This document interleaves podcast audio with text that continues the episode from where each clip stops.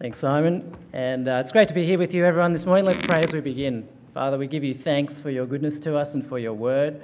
We pray that as we turn to it now, that you would uh, enable us to understand what you're saying to us and live out the great hope that we have in Jesus. And we pray it in his name. Amen.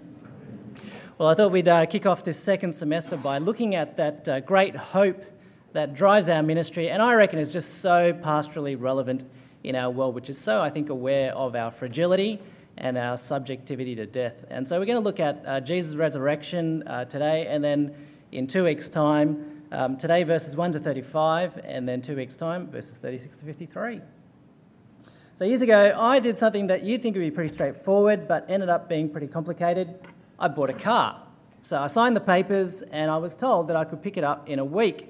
But a few days later, I got a call from the dealer, and he was very hesitant with me on the phone. And he said, Mr. Wu, your car has arrived, but I've just seen the number plate. It's WIJ444. I'm so sorry. Would you like us to get you another car? Now, if you're not familiar with Chinese culture, it's pretty superstitious, especially about numbers. Okay, so like 13 for us is unlucky, uh, we'll ramp that up a couple of thousand times. That's four in Chinese culture. See, in Chinese, the word for four uh, sounds almost exactly like the word for death. Eight, on the other hand, sounds like prosperity, fortune, all the good stuff. And so, you know, if you're driving down the road and you see a car with the number plate 888 and you look in, you can pretty much tell it's going to be a Chinese driver. Probably related to me. uh, but you never see a Chinese person driving a car with a number plate 444. Except me. yeah. no, I told the dealer, nah, give me that one.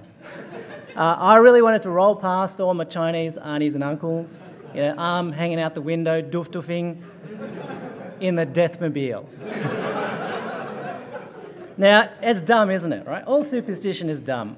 To think that not putting the wrong number on your car can ward off death, it's absurd. And yet, something understandable about it, isn't there? Because uh, you'll know Chinese people aren't the only ones afraid of death. I think deep down we all are. Um, have you ever had one of those near miss, you know, I could have been gone like that moments that replays in your head and just makes you shudder? Um, I certainly do. And if you stop and dwell on it, it's, it's quite terrifying, isn't it? And rightly so. Because as we know, death is the penalty for sin. We reject the God who gives us life and joy, and so we're now engulfed in death and fear. Uh, I think there's a PowerPoint, sweeto, and there's a couple of verses that I thought I'd just pop up uh, that make this very clear to us. The first one is Isaiah chapter 25, verse 7 where death is called the shroud that covers all people, the sheet that covers all nations. And then in Hebrews 2:15, we humans are those who all their lives were enslaved to their fear of death. So God makes it very clear to us that we are subject to death and it should frighten us. But he doesn't tell us this to make us feel depressed or like there's no hope, just the opposite. God makes us face death because he wants us to see just how wonderfully he's answered it for us in Jesus' resurrection. So let's turn to Luke 24. I've got two points. First, the resurrection shows Jesus has defeated death. It's from verses 1 to 8. And then, second, the resurrection means true hope has come for us, verses 9 to 35. And then we'll finish with what it means for ministry to death bound people. So, first, the resurrection shows Jesus has defeated death. Now, our passage starts, verse 1, on the first day of the week, very early in the morning. So, Jesus was crucified on the Friday, and it's now dawn on the Sunday. And so the women go to his tomb with these spices that they prepared in chapter 23, verse 56. And the point of these spices was uh, basically to mask the odour of the body as it started to decompose. Right, so back then, uh, tombs were basically carved out in a rocky hillside, which you then cover with a stone. And as you can imagine, above ground, hot Middle Eastern sun, not sealed that well, uh, things could get pretty smelly pretty quick. And so the spices were like a bit of, I don't know, first century Airwick or Glen 20 or something. Um, but of course, they're more. They're, they're a sign of love and respect for the dead person, and for the living, a way to get closure. Yeah, a final act of mourning, like we might drop a rose on the casket. In other words, this wasn't just a sign of care, it was a sign that to them it was over. Like the rest of us, death had apparently claimed Jesus as its own. But there is a surprise waiting for them. Verse 2 They found the stone rolled away from the tomb, but when they entered, they did not find the body of the Lord Jesus. And their reaction was, well, would have been like anyone's. My NIV has in verse 4 while they were wondering about this. But actually, um, it's much stronger in the original. So I actually went and visited my grandpa's grave a little while ago, and I reckon if I'd rocked up and his coffin had been dug up and his body missing, I would have had a stronger reaction than, hmm, I wonder what happened here. All right, it literally says they were at a loss. Uh, first year Greek students, aporeo, right? Comes in handy at least once in your life. Uh, and, and it means they were like stunned mullets, which you absolutely would be if something like that happened. Now, things get even more bewildering in verse 4 when angels show up. But the angels show up to tell them they're looking for Jesus in the wrong place. Verse 5. Why do you look for the living among the dead? He's not here, he has risen. You see, what the women were doing, while it was done in love and care, was totally inappropriate. Why? because they still thought the wrong Lord was in charge.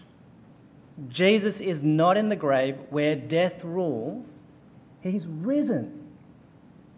They came with spices to try to futilely mask the stench of death, only to find that death itself has been completely blown away. There is a new master in charge. And in fact, Luke hints at that in verse 3 when he says they didn't find the body of not just Jesus, but the Lord Jesus. And in the rest of the passage, we see that it is His word, not death's, that is true and has power. Verse 6. Remember what He said while He was still with you in Galilee The Son of Man must be delivered into the hands of sinful men, be crucified, and on the third day be raised again. So, verses 1 to 8 is really trying to tell us that Jesus, by his resurrection, has the last word on life and death. He has mastered death, and he has shown that by his resurrection to life again. Brothers and sisters, never forget this. Christianity is not just a tight set of clever ideas that best explains the world. And we are not saved because of our exegetical precision, our comprehensive biblical knowledge, or our theological robustness. Now, don't get me wrong, all vitally important and absolutely worth every drop of sweat and mental strain. Study hard while you are here, but never forget those things are not why you are ultimately here. You are here because something bewilderingly wonderful has happened that should leave you at an utter loss a man has conquered death and is alive forever. You are here simply because Jesus Christ is Lord. So I'm going to try a little call and response thing because, you know, we're Anglican here. Um, so I'm going to ask a simple question Why are you here? And you are going to answer because Jesus Christ is truly Lord. We're going to do it three times. Okay? Ready? Why are you here? Because Jesus Christ is truly Lord. Why are you here? Because Jesus Christ is truly Lord. One time with feeling. Brothers and sisters, why are you here?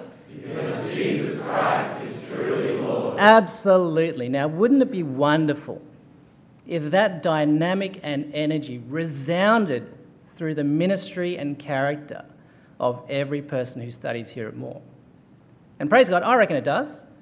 But we can sometimes be a bit of a conservative bunch, can't we? We could afford to open it up a little bit more and be a bit more transparent and expressive in our conviction and joy that we serve the risen Lord, couldn't we? I know I could. How about you? Why are you here? Because Jesus Christ is truly Lord. Well, the second thing this passage tells us is that Jesus' defeat of death is not just a happy ending for him, it affects us all because it means real hope has come to the hopeless.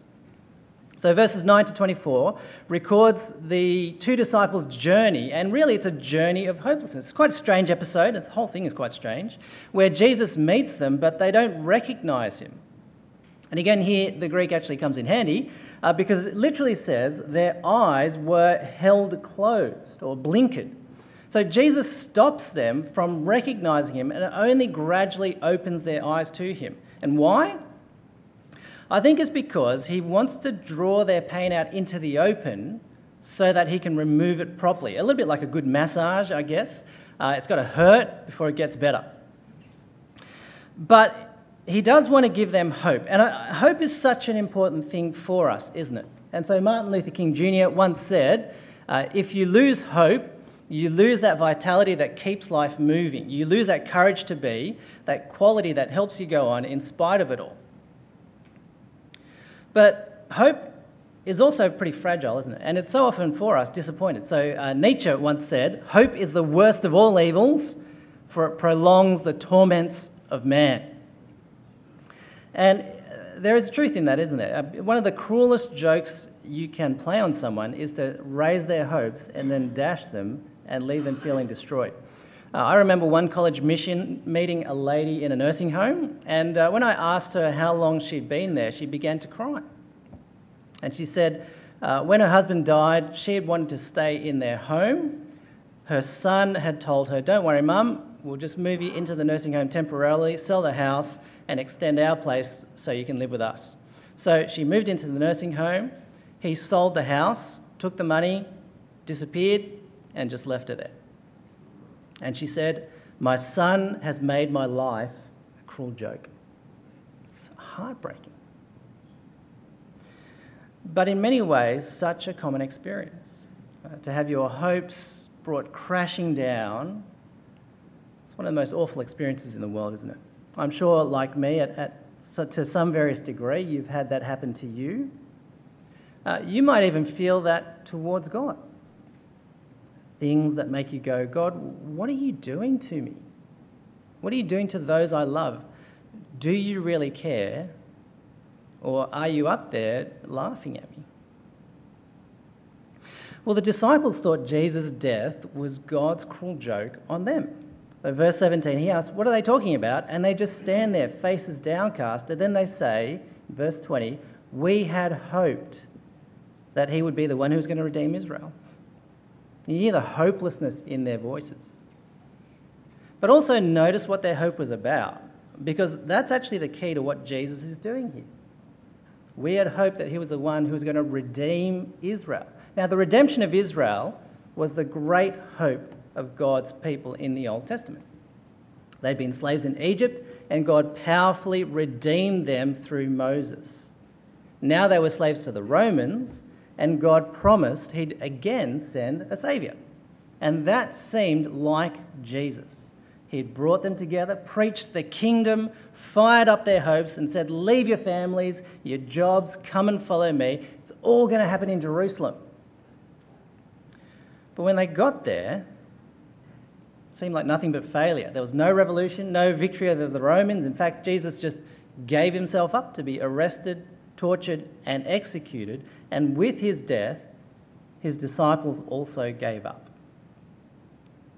But look at Jesus' response in verse 25 as he now begins to bring hope out of their hopelessness. He says, How foolish you are, and how slow to believe all the prophets have spoken. Did not the Messiah have to suffer these things and then enter his glory?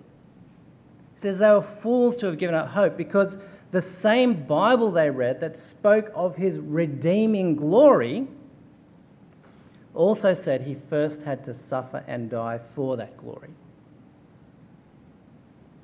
And of course, that's because the very term redemption means paying a price to buy something out of someone's possession.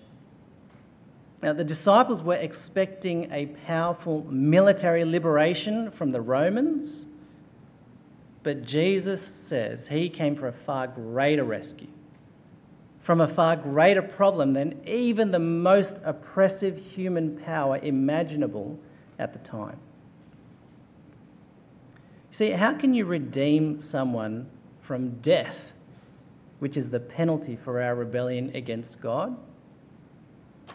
Only by the Lord Jesus dying in our place and giving us life. And so Jesus says, his death on the cross is not the end, but the beginning of hope for us. And his resurrection isn't just a happy ending to the story, it actually changes the very way the world works. So let's go back to those verses we looked at to begin, but this time in their full context, because they're not only about death, but actually about the fact that death has been defeated for us. Isaiah 25 7. On this mountain, God will destroy the shroud that enfolds all peoples, the sheet that covers all nations. He will swallow up death forever. Hebrews 2:14 Since the children have flesh and blood, he too shared in their humanity, so that by his death he might destroy him who holds the power of death and free those who all their lives were held in slavery by their fear of death. That's what Jesus' resurrection does. It breaks death's hold not only on him, but on us. So we might truly have life and hope. Uh, now, I wanted to explore, I've been thinking a fair bit about the anatomy of hope, um, and I want to explore particularly um, how this applies to us uh, in the area of our integrity and honesty as ministers.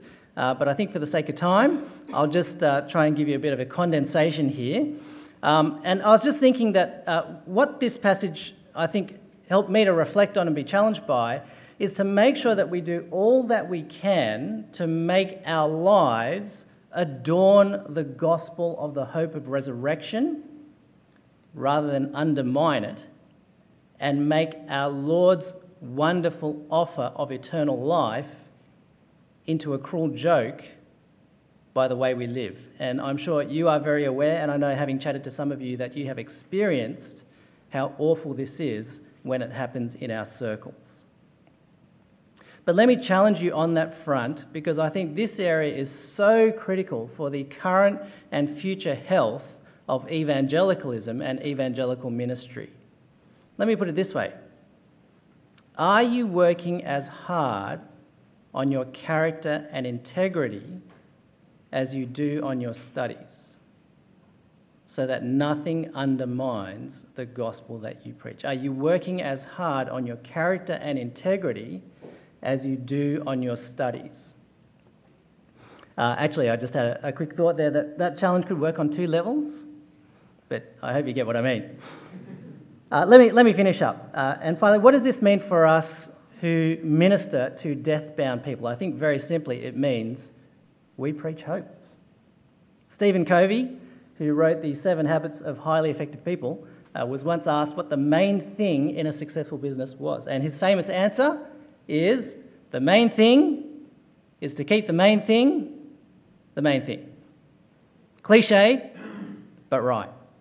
And not just about business. So often in life and ministry, um, we get distracted, don't we, from what is truly important. So Luke 24 gives us a great opportunity to cut through all those distractions and refocus on the main thing about life, God, that we are here to live and proclaim. I mentioned going to visit my grandpa's grave. Uh, going to the cemetery is a pretty sobering experience. Uh, you know, looking over thousands of gravestones as far as the eye can see. Uh, it's certainly worth doing as people headed for ministry. Very morbid, but it does bring reality home. In fact, uh, some of you may know our former vice principal, Colin Bale, actually did his PhD on World War II gravestones because they testified so clearly to people's true values and hopes or lack of hope. But just think, you know, in, in 50, 100 years' time, we and pretty much everyone we know will be dead and have their own gravestone. And so, what will be written on the gravestones of the people to whom you minister that you will have had a part in shaping their lives? Uh, in fact, what will be written on your own, do you think? Uh, let me read out a couple that I found from the cemetery when I visited. In loving memory, a husband, father, and grandfather who cares for and provides for us, a humble hometown caretaker, a kinsfolk provider, and a friend to those in need, a quiet achiever and builder of a successful enterprise, born 6th of March 1918, died 12th of November 1993. Now, I, I, think in many ways there's something deeply admirable about this headstone. It speaks to this person's character and his family's love. And yet, I also found it deeply sad that even for all that, and with his achievements, at the end of the day, the last word on his headstone still belongs to death. Born 6th of March 1918, died 12th of November 1993. How about this one? Lonely is the home without you. Life to us is not the same. All the world would be like heaven if we could have you back again. And when I saw this gravestone, I got really churned up inside because this is exactly the hope Jesus came to bring us in Luke 24 that one day this will be our reality. And contrast those with another headstone that I saw that which consisted of two simple lines. Though he be dead, yet shall he live. And then Jesus' words from John I am the resurrection and the life. Brothers and sisters, ministry is complex, ministry is hard. We need to engage with people in the cut and thrust of the whole of life. And we need to be equipped to bring God's word to bear and show his love in every aspect of our engagement with people, both in the big things and the mundane, ordinary, everyday things. But I find Luke 24 so helpful because it sets crystal clear before us the ultimate goal that should integrate and drive everything we do in life and ministry. And that is to preach hope to those bound by our fear of death in the resurrection of the Lord Jesus. So make sure the resounding chorus of your life and ministry is to preach hope in Christ. Brothers and sisters, why are you here this morning? Because Jesus Christ is truly Lord. Never let that go. Let's pray. Father, we thank you that our faith is based around the fact that leaves us stunned and at a loss that your Son is risen from the dead. And please enable that to empower us in everything we do to proclaim true hope in Him alone. We pray it in Jesus' name. Amen.